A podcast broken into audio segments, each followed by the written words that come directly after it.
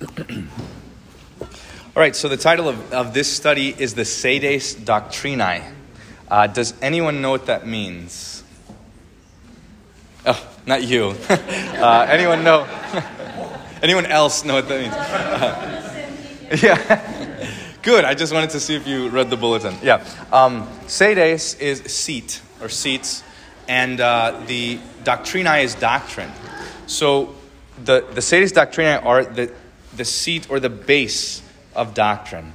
Uh, we would call this also uh, like proof passages. So you say, uh, somebody says, um, Show me in the Bible that baptism saves and gives the forgiveness of sins, right? And then you would show, find this verse in the Bible, things like this. Uh, throughout history, this sort of idea has been um, used in academia. Uh, it's called the Loci Classici uh, which is, means classical places. So, where you would find the classical teachings or things in books or whatever this might be. Um, it's from a classic word, work that's, that's often cited. Uh, there were certain categories of things. Uh, so, Aristotle, for example, came up with certain loci. Uh, what is a person? How do you define person? Or how do you f- define nature? Uh, where do we go to find the meaning of this or that, or fortune, or things like this? So it's a term that's applied by Melanchthon, Philip Melanchthon. Uh, he wrote a book, the Loci Communes, so the common, uh, uh the, the, the, the, common places or the common teachings. Uh, and he, so he borrowed this from, from them. Lutherans use this view, or this word, to refer to the clear passages of Scripture that treat individual doctrines that we would call, uh, or individual uh, articles of faith that we would call proof passages. So, the reason I'm, uh, I'm doing this is because uh, actually Jeff gave me the idea. I was kind of struggling to find a Bible study topic for this next six to seven weeks before we're, we're um, partially in the uh, new sanctuary.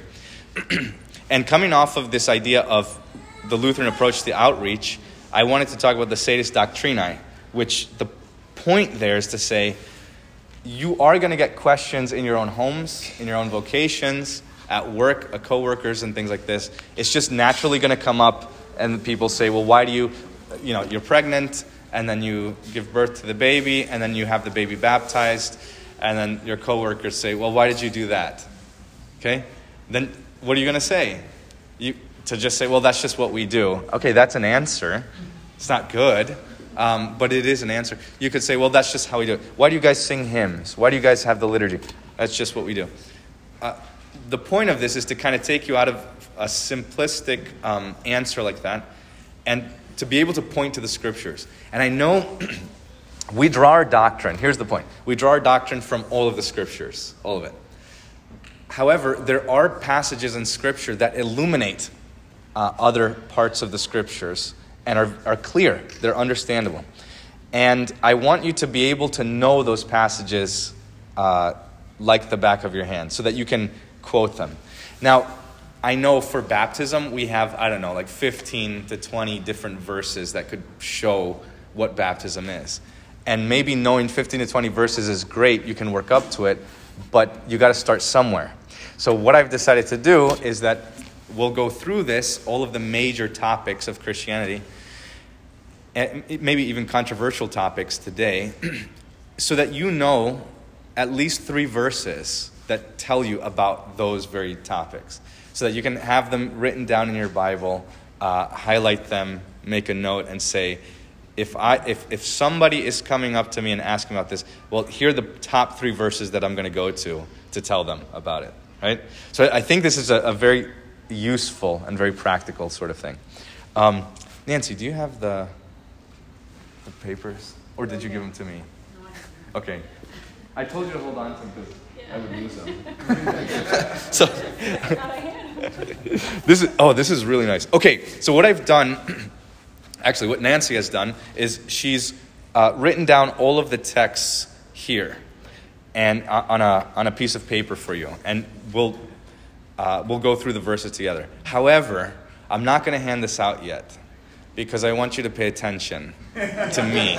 and not to the paper. Um, so wh- what I want you to do, what I want you to do is actually, uh, if you have your Bible, to open up to these passages, and you can highlight it in your own Bible, and then I'll give you this as a resource, and then you, you can kind of turn back to it, which would be helpful. Okay, with that being said, the first thing we're going to consider uh, is Holy Scripture and why we have the view of Holy Scripture that we do. In other words, what do the Scriptures say about themselves? Um, and I, I, just want to show you what the, the, the top three verses. There are many, many verses. You can draw this out from other implications and things in the text. But my point is to say, just give me the clearest text on this. this is going to be helpful because you're going to have people who will say that you need the Bible, uh, but you also need reason to illuminate the Bible. Or you need tradition, the tradition of the church. So the Bible's a dark book, it's obscure, nobody can understand it, and then, but you need um, tradition, uh, the, the church fathers or something to make sense of this. Or you need your emotions, you need a burning in the bosom or something. Uh, you'll hear people say, well, the Bible contains errors right? Or the Bible is, sees itself as just uh, a record of man, right? Man's just opinions about God. Um, or it's faulty. Or along with this, people will say, well, the times have changed. Okay, well, the Bible says this, but the times have changed. So, so it doesn't apply anymore.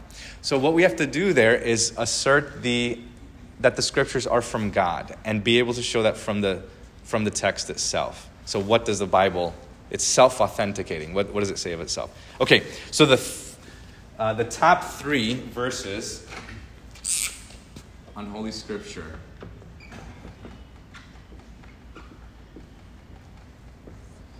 I'm going to start with the third one and work my way up. Uh, the third best text is going to be Hebrews chapter 1, verses 1 through 3.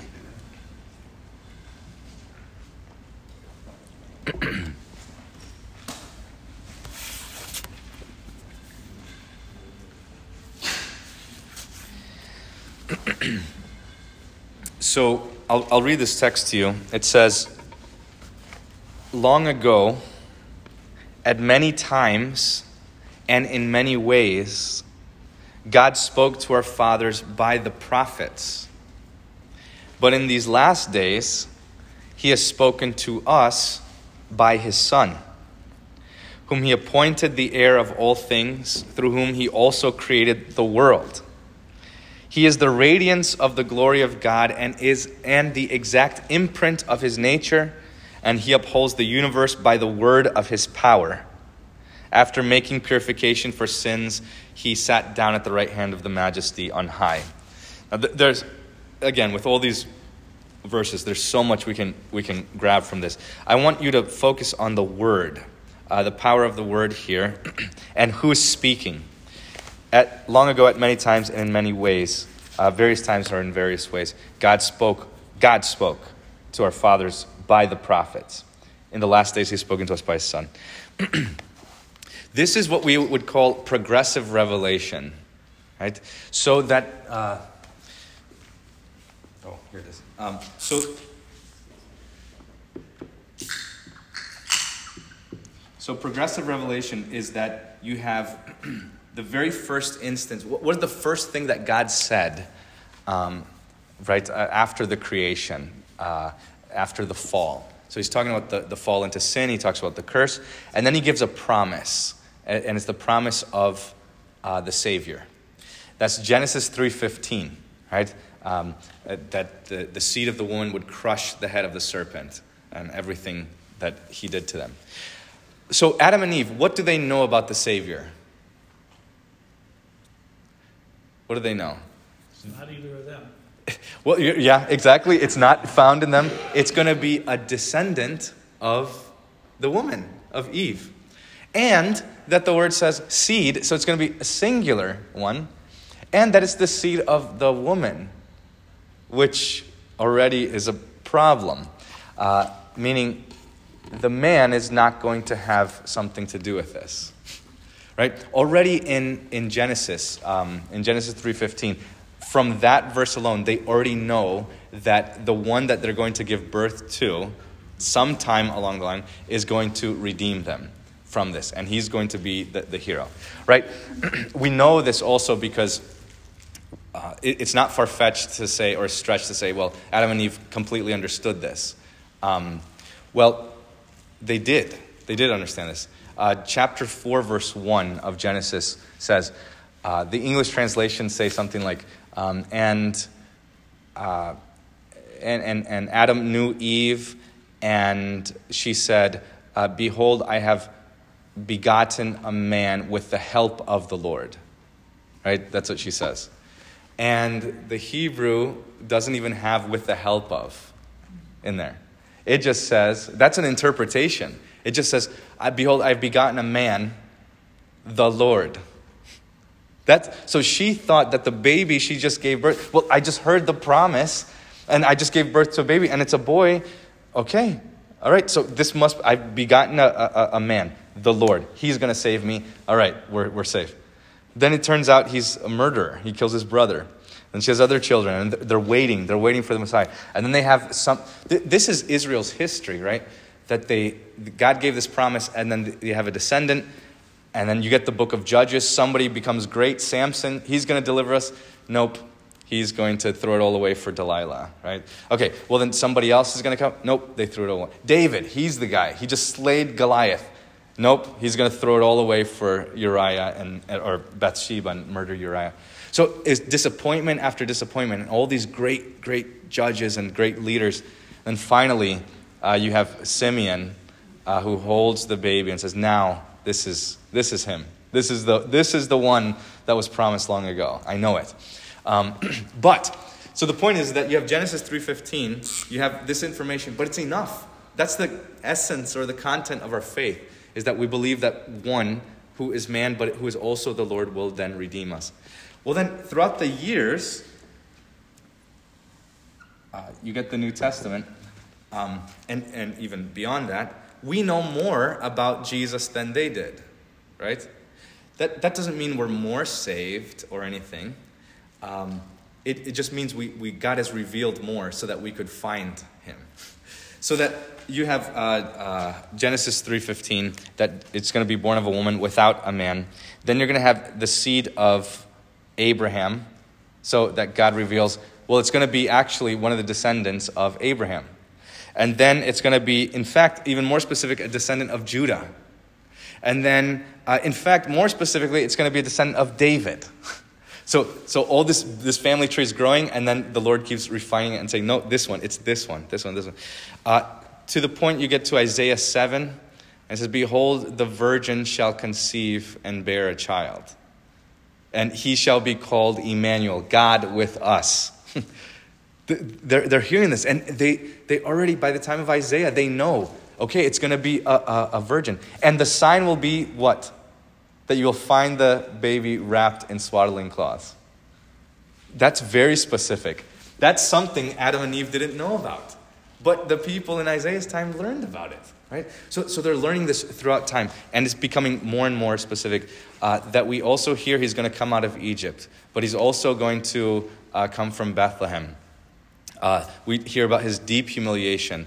In fact, how he's going to be forsaken by God, Psalm 22. How he's going to be uh, um, uh, abused and uh, mistreated and sinned against in Isaiah the, the suffering servant, all of those chapters. So this is the progressive revelation. and the point is, who was revealing uh, all of these things to, to the world? What does Hebrews 1 say? God.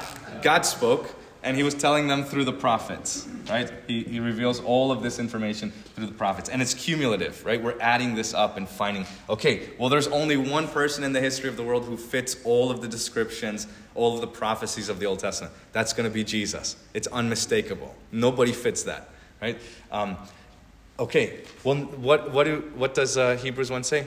Well, God spoke to these people uh, long ago in many ways he told them many different things. He told Isaiah one thing, never contradicted, but he told Isaiah more than he told any of the others, right? But it was still God speaking. Um, he also told them in different ways. How did he talk to Moses? Through burning bush, right? How did he talk to Jeremiah and Isaiah? Directly, right? He, they, they, uh, remember Isaiah says, um, he, he runs to his father and says, Yes, you called me. And then he says, No, it was the Lord, right? And then finally he, he says, Here I am, here I am. Um, how does he talk to uh, Elijah? How does he talk? So he talks to them in different ways. But it was God talking the whole time. And then finally it says, But now in these last days, and talks about the New Testament on, he has spoken to us by his, and then you have his son, Christ. So God spoke in many and various ways, but now he does not. Rather, he speaks only through his son. In other words, he has placed what Hebrews 1 is teaching us is that it places the, the words of Jesus and the words of the prophets on the same level. If you accept the words of the prophets, then you're to accept the words of Jesus. Do you see this? Uh, there, this idea that you, you accept um, the, the prophets but not Jesus, like, like the Jews do, uh, they're, they're missing this. They're missing, it's, a, it's an incomplete message. They've lost it, right? It, it, just cuts off right in the middle. But then he says, now he's spoken to us by his son. Uh, so they're, they're speaking on the same level. Yeah? Aren't the Jews still waiting for the Savior? Mm-hmm. Because they had all of these, oh, he's going to be he's going to be. Yeah. Still waiting. They're still waiting. So, yeah, exactly. So they've trailed off, and that's the last they've heard from God was um, uh, Malachi. So they say, that's it. That's the last time he spoke to us. Um, we had this intertestamental period of this time of silence and then nothing. So we're waiting, we're waiting. And what, what are they waiting for? They're, they're waiting for the political kingdom. They're, they're waiting for something physical from the Messiah. So that's, that's chiefly why they rejected Christ. And they said, Well, look, you came here and you died. Um, that's not what our Savior's supposed to do. Our Savior's supposed to be someone like Samson, who, who's a great leader, and David. Like, he's balled up all, all in one, and he's going to make the Jews prosperous.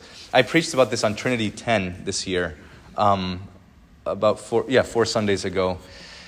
Uh, how that the issue is that they're waiting for this um, because they hold on to the teaching or the idea that God has chosen Israel. That, so they say Israel is God's chosen nation.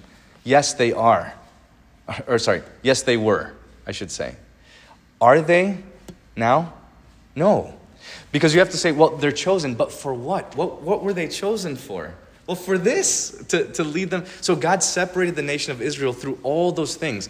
This is why the walls of Jericho came down was because he was preserving Israel through all of these all of these military victories. It was to keep those people alive so that one of the descendants would stay alive, and then that's where the Christ would come from. Yeah. Did, did he choose the Jews because they believed in one God? Is that why he chose the Jews? No, actually, I think it's in. Oh, I'm trying to remember. I think it's Deuteronomy six or the first six chapters of Deuteronomy, um, where God tells Israel why he chose them. And he says, I did not choose you because you were many or because you were great, but because you were the least. he, yeah, he tells them, he says, because you were the least uh, of all the people. And this is just how God does things. It's, this is his character. He uses always the littlest, the, the smallest, the, the most measly little thing to do something amazing, right? So he does this with Israel. Israel's just this small group of people. They're not strong, they're not warriors. The best guy they have to fight uh, Goliath is David, who's a pipsqueak, right? And, and he throws a rock, but he kills him, right? That's amazing. Um, and the, Goliath is over oh, is nine feet tall, right? He's the, he never loses a battle. Um, so you get these sort of things throughout the scriptures. But yeah, I think it's Deuteronomy 6 where where he says, This is why I chose you, uh, was in, in fact uh, to show his own power. He chooses what is weak and lowly in the world so that his power could be made known. Because we, we would say, well, Israel would never save, nothing good is going to come out of Israel. Remember what they said of uh, Nazareth? Well, what good comes out of Nazareth? The Savior of the world, right? So, God, this is the way God works. Okay, the, the point here is that he's making this connection. The prophets are not the final word of God, but it is now uh, Christ. I, I know this is a secondary text, maybe like a sub point. And you say, well, he's spoken to us by his son, so shouldn't we just hold to the words of Jesus alone? And uh, what about the apostles? Well, look at um, Luke 10 16. This is a sub point.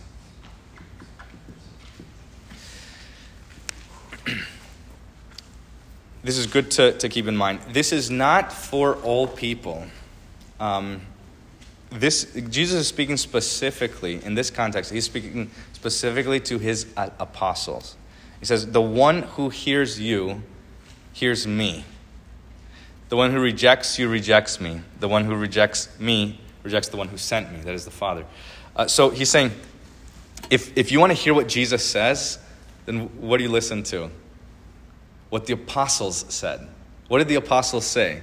Well, they talk about Jesus, right? So he, he, he makes this connection. So, okay, so you have all the prophets uh, culminate and find their uh, fullness in Christ, and then the, you have the 12 apostles, right?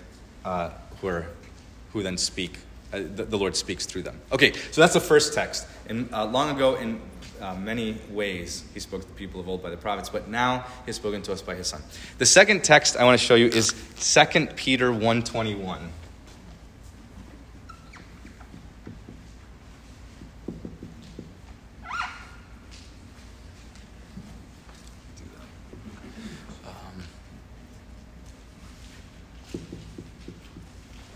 Okay, 2 Peter 121 says, this is the second best text on this authority of the scriptures um, and what they are.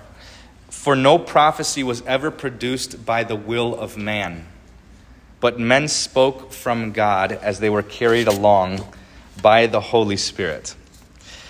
Uh, so the point here, again, is talking about the prophets and now Jesus and the apostles. Well, how did they speak and write? Uh, they were carried along by the Holy Spirit Himself so that he caused them uh, to write these things. That scripture in its parts are divinely inspired, they're infallible, uh, they're inerrant, and it's the way that we teach salvation. Do you guys know the difference between inerrant and infallible? Uh, inerrant means without errors, right? Um, so it uh, so the Bible contains no errors right? what is infallible? Yes, yes, that's it. It is, it cannot fail. So inerrant says it didn't fail, it didn't, it didn't have any errors, but infallible says it cannot make errors. it cannot fail. So this is the how we speak of the scriptures. Well, why do we speak of the scriptures in that way, in such a high way? Not only that they're inerrant, but also that they're infallible. Well, because who's the one speaking? God.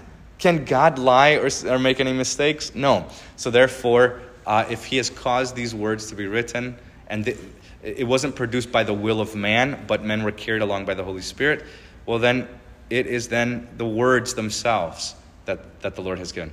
Um, I want to uh, clarify something here. The very words of scriptures of the scriptures uh, were inspired. There's an idea that's going around that says um, only the thoughts or the ideas of the scriptures is what the Holy Spirit inspired. So that, um, so that it's that the Holy Spirit kind of puts it in their mind, the idea, and then they just kind of write down the, to the best of their ability or something. But the Lutheran view of this, and, and according to the scriptures, is that uh, the Lord. Um, causes the very words to be written. All of them. So, this is what we call uh, verbal inspiration. We say that the, the very words themselves were, writ- were caused to be written and chosen by the Holy Spirit. Um,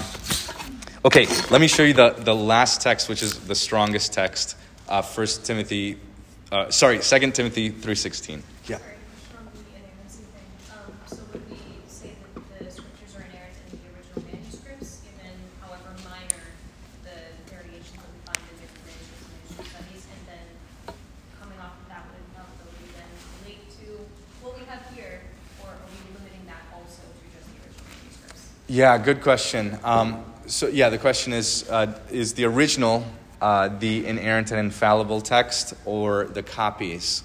And we say the original is the um, inerrant and infallible. So, what the, the apostles wrote uh, with their hands or through their scribe.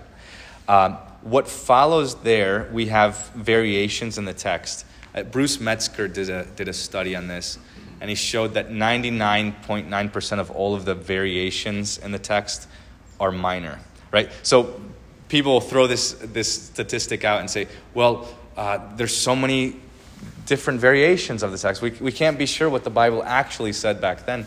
Well, um, he says, okay, so he, he gathered them all up and he did this study and then found that 99.9% of them are so minor that it's, it doesn't change the meaning of the text. For example, one, what, what they would do is they would have the Bible, there'd be a bunch of scribes because you don't have a printer, so you have to say everybody has to write it down by hand. So I'm going to read it out loud, and then all of you guys, who are the most educated people, are going to write it. Okay.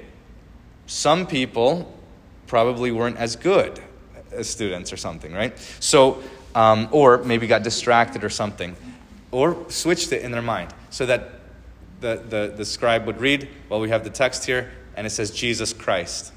Then somebody writes Christ Jesus. Okay, it's the same thing, but that counts as an error. Boom, it's already different.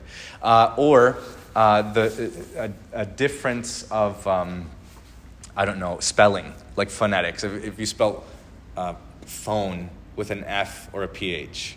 Okay, well, that, that, that's technically a difference, so they mark that. But you get what it's saying, right? So then only like 0.1% of the differences are, are, are, uh, are, are significant.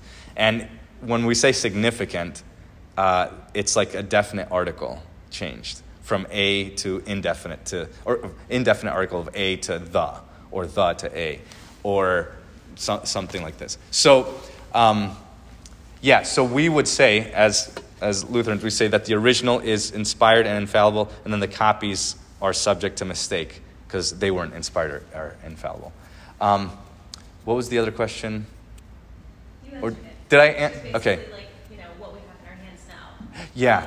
You know, how, but then that goes back to kind of manuscript studies of, you know, well, we, we are able to tell that we are very close to what the original was, like you said. Right. Right. In fact, if you guys want, you could go back and listen to um, the first AIC uh, recording that I had this summer, and I talked a little bit there about the uh, about the scriptures as well. Um, so anyway, just keep keep that in mind. We can. Th- this is always a fascinating discussion on that. But what, what I want to do is tell you that the Bible you have in front of you is reliable. I know I point out a lot of little variations in the text.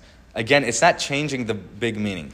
Uh, what was it? Two Sundays ago, we had the Pharisee and the tax collector, uh, and the, the, the, the, tax collector in English says, uh, God, be merciful to me, a sinner. And in fact, the original Greek is, God, propitiate me or atone for my sins, the sinner. I think that's pretty significant. And it's not that uh, all of the Bibles are wrong. In fact, if you look at some of the older translations, like King James and stuff, they'll have the right, the better translation. So, anyway, what you have is reliable. I'm not trying to destroy your confidence in the Bible. In fact, it is the most reliable historical book, ancient historical document in the world. By, by far, it blows everything else out of the water. Uh, just go listen to, to that one uh, the recording over the summer. Okay, finally, this last text, 2 Timothy 3.16, this is the strongest text we have, um, and this is where you want to go. It says, all scripture is breathed out by God and profitable for teaching, for reproof, for correction, and for training in righteousness this not only talks about what the scriptures are, but also what they're useful for, what the, what the purpose and goal of them uh, are. But look, when it says all scripture, that is everything that is written down, that way God is speaking through the prophets or the apostles, this is, and then it has this word, breathed out by God.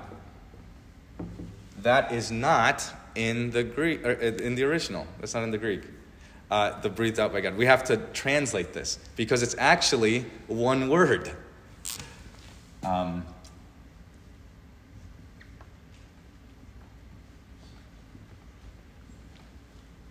in, in the Greek, if you want to see it, what? Uh,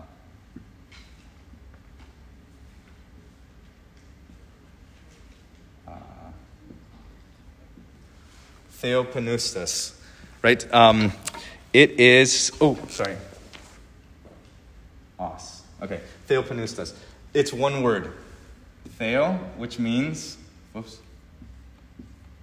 What does Theo mean? Theo. God, yeah, theology. Um, theo, and then pneustos. Yeah, like pneumonia, right? Whenever you get that, uh, uh, it, it, it's of the lungs, meaning it is from the, from the lungs or the breath of God. That's one word. So we have to translate it that because we don't have a word like that in English. We don't say. Well, the NIV has God breathed. That, that's a really good, yeah. Although I don't like the NIV all that much, that they actually translated that pretty well, um, holding to the original. It's this is called in Greek a hapax legomena, meaning it. it's a funny word, but it means it, it occurs once in the scriptures, and this is the only time it's coming up in the scriptures. Uh, So Paul kind of invents a word to say, how do, how do I say what is actually? How do I make this so direct? Well, I'm going to invent a word, theopneustos, right? That God Himself is breathing out these words, and they're profitable uh, for teaching, for reproof, for correcting. In other words, what we can say of the Scriptures is this: uh, of all these texts, Hebrews 1, 2 Peter 1, 2 Timothy 3, there are many writers, but there is one author. Uh, God is the author of, of all of them. God spoke, singular, through the prophets, plural. Uh, men, plural, spoke as they were carried along by the Holy Spirit, singular. God breathed, singular. He, all scripture, that's a lot of things, breathed out by one source, God. Do you see this? So these are the three texts. So if somebody asks you and says, well, uh, how do we know that the, the, the um, what, what does the Bible say about itself? Uh, what do the scriptures, how do they view themselves? Well, the authors knew, and they wrote it of this in this way, that they were speaking for God. And you, you know this in the scriptures. Uh, this is also, it's, you can, some other texts you can find. In the Old Testament, thus says the Lord. What are they saying? That. They're saying this. It- this is, if, I'm, I'm the one saying it, but God, these are God's words, right? Okay. Um, let's look at the next issue here, which is the efficacy of the word. And this one's interesting.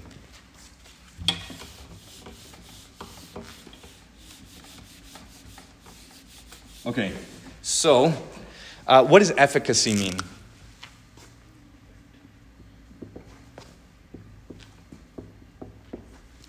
Um, what, what does efficacy mean? It's able to do what it says, or it's, it's efficacious, that, that it's able to accomplish the thing it's, it's doing. So we say that the word is efficacious, or the efficacy of the word. So let's start with the third best text, uh, which is going to be um, Romans 1.16.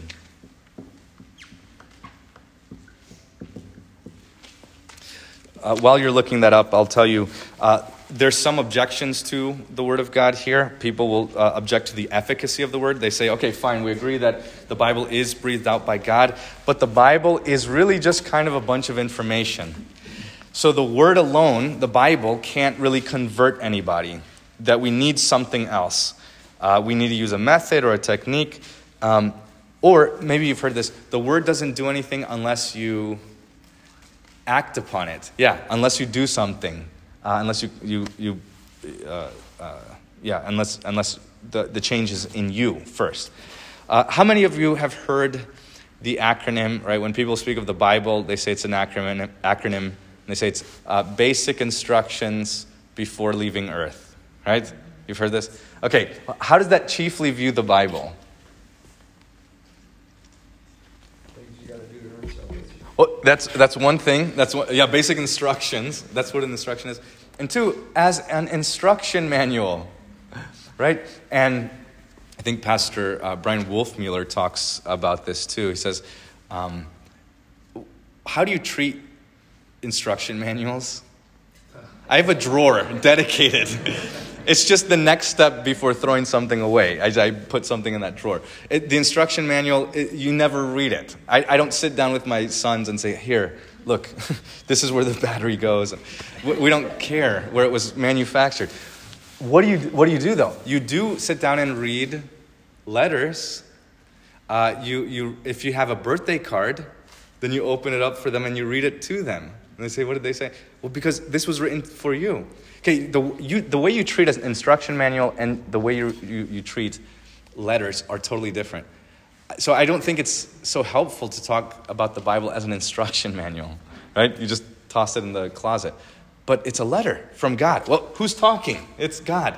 He's talking to you, He's telling you something. Okay, so, so this idea, but the idea is that the Bible is just information, it's just instructional, and uh, it, it's kind of like um, a resource. So if times are tough, go to it. But that's not the way the scriptures speak of themselves. They speak of themselves as powerful. So the first text is Romans 1.16. This is the third best text we have. Um, and it says this uh, For I am not ashamed of the gospel, for it is the power of God for salvation to everyone who believes, to the Jew first and also to the Greek. What is it? I'm not ashamed of the gospel. The gospel is the words. He's talking about the proclamation, the things he's saying. Why would he be ashamed of it, right? Well, because people say, well, this is ridiculous. This is absurd. It's foolish. Uh, we have philosophers talking about amazing things and people talking about how to change and reform your life. And then you're coming around talking about a God who died and bled. Uh, and he says, I'm not ashamed of it because that message, those words, are the power of who? Of God. Unto what? Salvation. Um, the Bible says, uh, right, the, the, idea that people have is, is that the, the word doesn't have power unless you act upon it. But the Bible uh, says that it has power in and of itself apart from you. Um, even before it reaches your ears, that word is powerful. The, the word, in other words, the word doesn't require you to act upon it to be powerful. The word acts upon you in power. Um, the Bible is not simply information, right? Uh, another t- text, don't write this down, but if, or mentally make a note. Jeremiah 23, 29, he says, Is not my word like a hammer that breaks hearts? So, what's going to bring someone to repentance? Well, the word. That's, that's what it is uh, going to be. Yeah. Yeah, isn't uh, power dynamis, dynamite? Mm-hmm. Yeah, that's uh, dynamis. Yeah, is um, that's where we get the word today, dynamite. So you want to you, want to make a, a road through a mountain, you blow it up. Well, this is the uh, this is the power of the word that it explodes. It demolishes the things that are before it. Uh, that the Lord would, would go to your heart. Okay, so that's the first one. Romans 1.16, it is the power of God. The second text is Isaiah 55.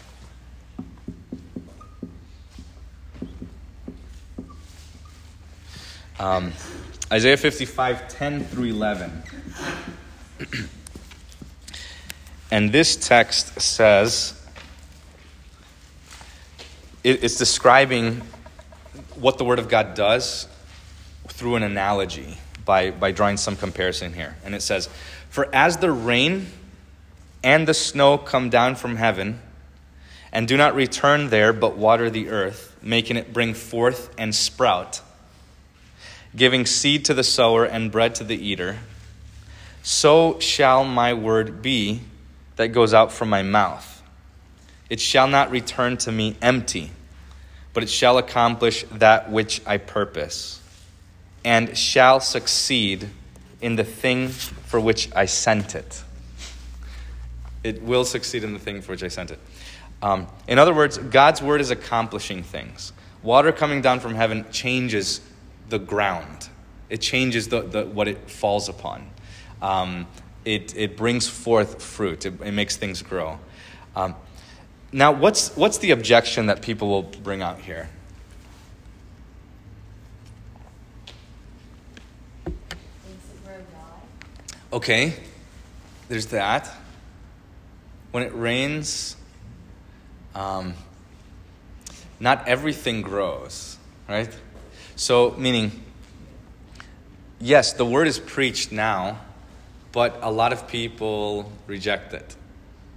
So, how could you say that the word is the word of God is doing something when obviously it's not? Obviously, some people are are not uh, being changed by it. Okay, the point here. This doesn't mean that the the word doesn't work or act in those cases. It means that God allows His word to be rejected. Um, let, let me ask you uh, if you have seed and you plant it in the ground um, and it rains upon it, is the water doing what water is supposed to do? Yeah, it's watering. If the seed doesn't grow, what's the problem? Probably a messed up seed, or it's, it's dead, or so, something is, is wrong with it that it's, that it's not going to work. Um, well, in the same way here, the Word of God works, uh, but God, in this way, He allows Himself to be rejected and despised. Um, there's a difference in the way that God speaks to us and the way He speaks to creation and the way He speaks to object- objects. Uh, in creation, He just says things and it happens. Let there be light, and, and there's light. Um, but to us, He speaks and there's resistance, and we don't listen, and we despise Him, right? And this happens for, for a lot of time. Uh, we, we could preach till we're blue in the face that the Lord loves the world, that He spilled His blood for the world, and people are going to yawn at it, yawn at it, and not care. Well, they're just despising uh, the Word of God. This doesn't mean that um, the Word is not powerful, but it's it's that for some reason God, in His wisdom, has allowed Himself to be rejected, and He will allow Himself to be rejected by us. That's a scary thing, if you think about it. Um, people, now, I know there's a tension here. So then we say, well, if God's word works and accomplishes what the point is, and yet people reject it, then what's going on here? What's the issue? Well, there's, I'll tell you this there's no solution. I'll tell you that up front. This Bible doesn't tell us. There are people who try to resolve it, and what do they say? On the one hand, uh, there's two ways to resolve it. One is to say, well, the word is ineffective, it doesn't do what it says. So there's a problem with the word, and we have to make it more engaging or make it come alive or something. Wrong. That's not true. The Bible says it's effective, it's efficacious, period. So therefore, that's what goes. Why? Because God said it. Um, but the second problem is this they'll talk about irresistible grace. Right? Irresistible grace and then double predestination go together.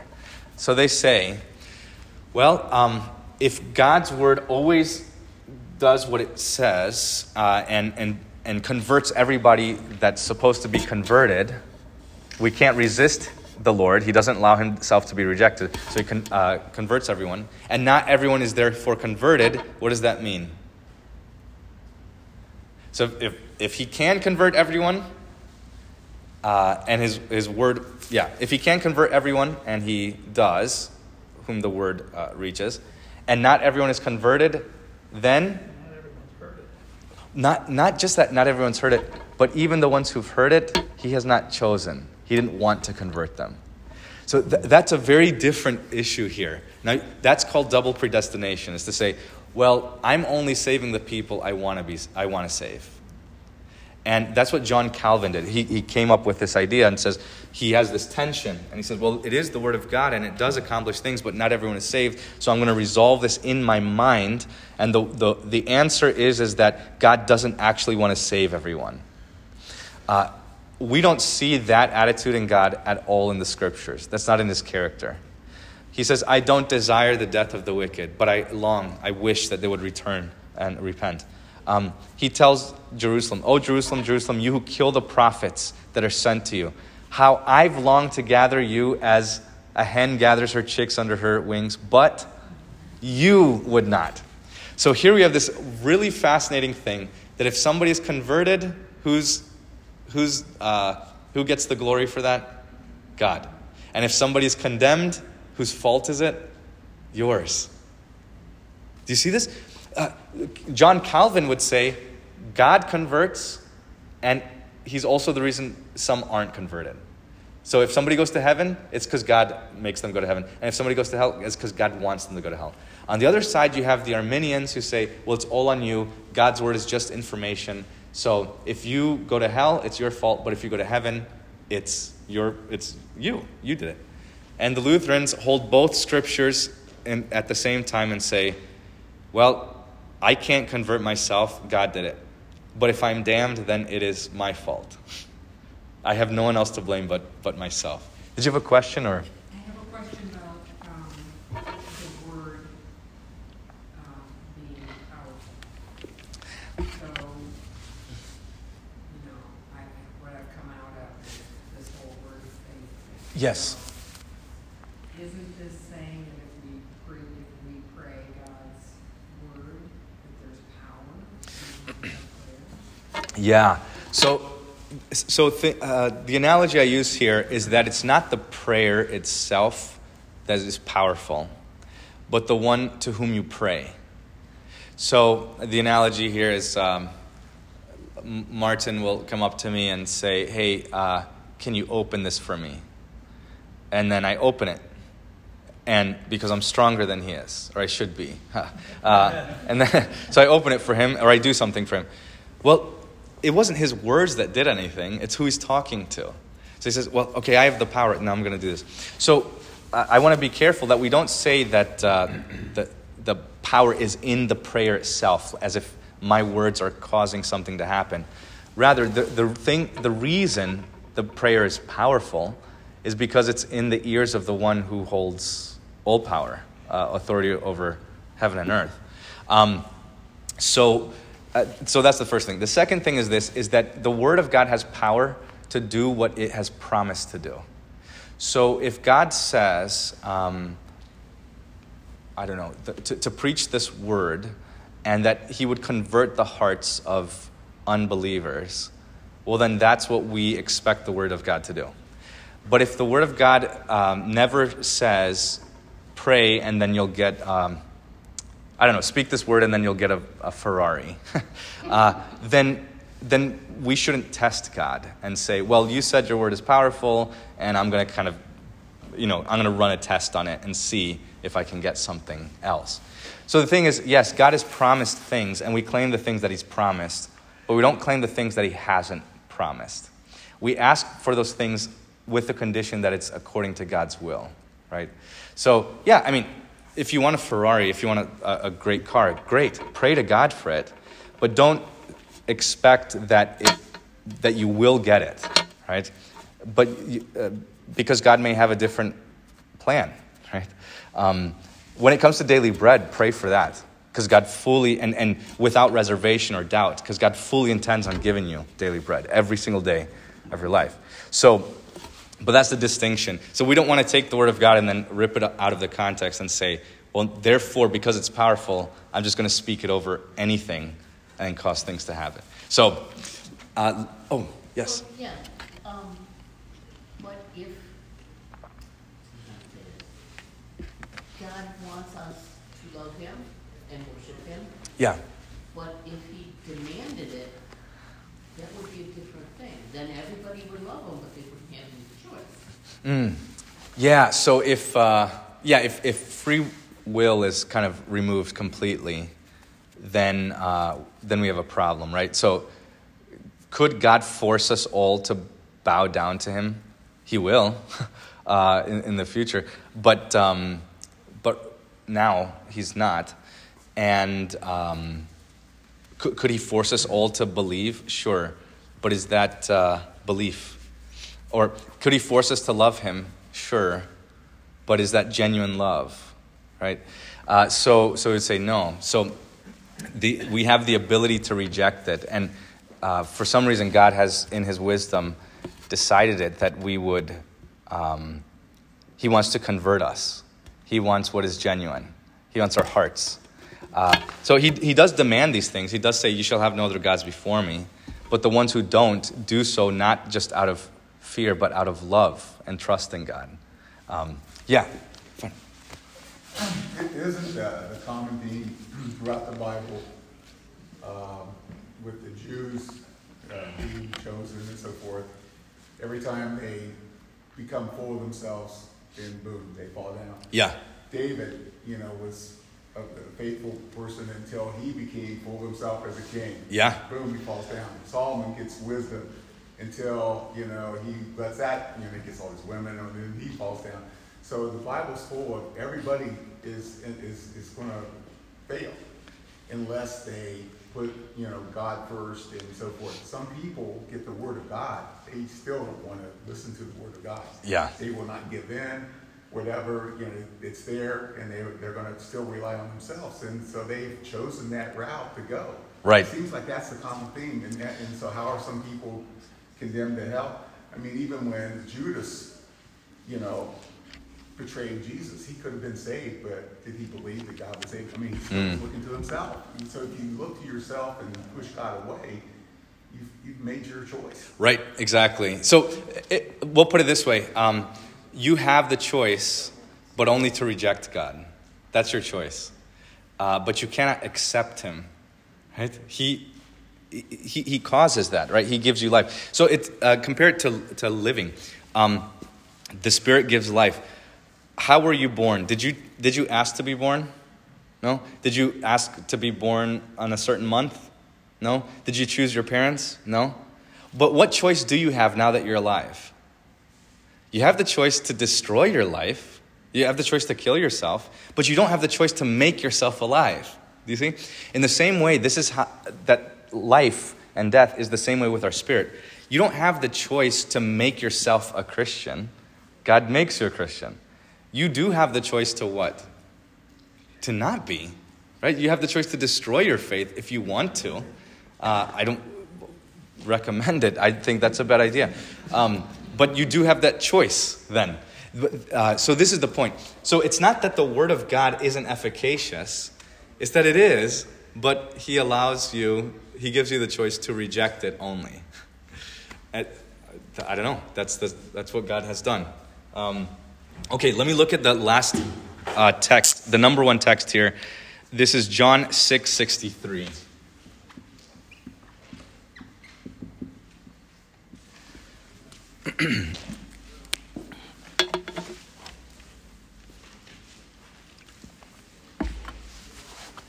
Again, if, if we don't have the time, we don't have the time to do this here, but if you want, you can go read these texts in context, and you'll see that all of it is pointing down to these things.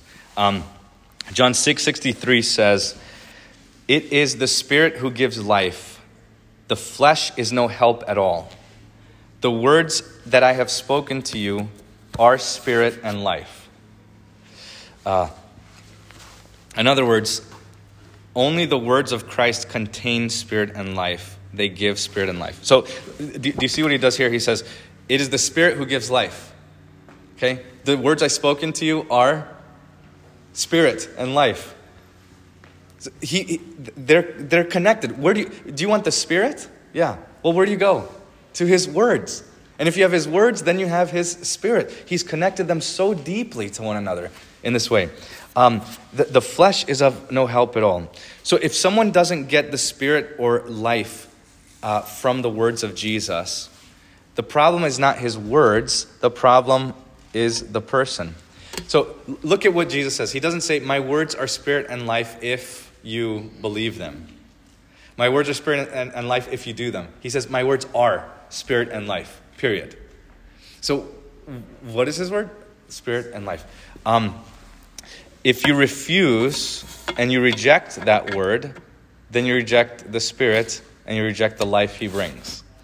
So, again, uh, what, what's going on here is does the word of does the bible you have on your nightstand in your in your lap right now does that but what is it? it it is spirit and life is it powerful absolutely it converts people i mean th- think about this. It converts people. It, it, has converted your hearts. Saul was murdering christians. And then he went from murdering them to becoming a martyr. How? Somebody explain it to me. How did that happen? And he says, well, it's the scriptures, it's the word of Christ. Okay, let's look at one final text here, or one final issue, which is law and gospel. And I can pick up uh, some of this stuff next time, uh, some of these details. But uh, so, Law and gospel, the third best text we have on this is Romans 3 19 through 26. Now, the, while you look that up, I want to talk about what law and gospel is. A lot of people will say, well, law and gospel, I know we hear this a lot in Lutheran churches. Well, you guys kind of made this up. This is a paradigm that you've inserted into the scriptures, and it's just some sort of uh, thing, uh, some, some system of ideas that you have, and it's a category that you guys invented. The point is, no.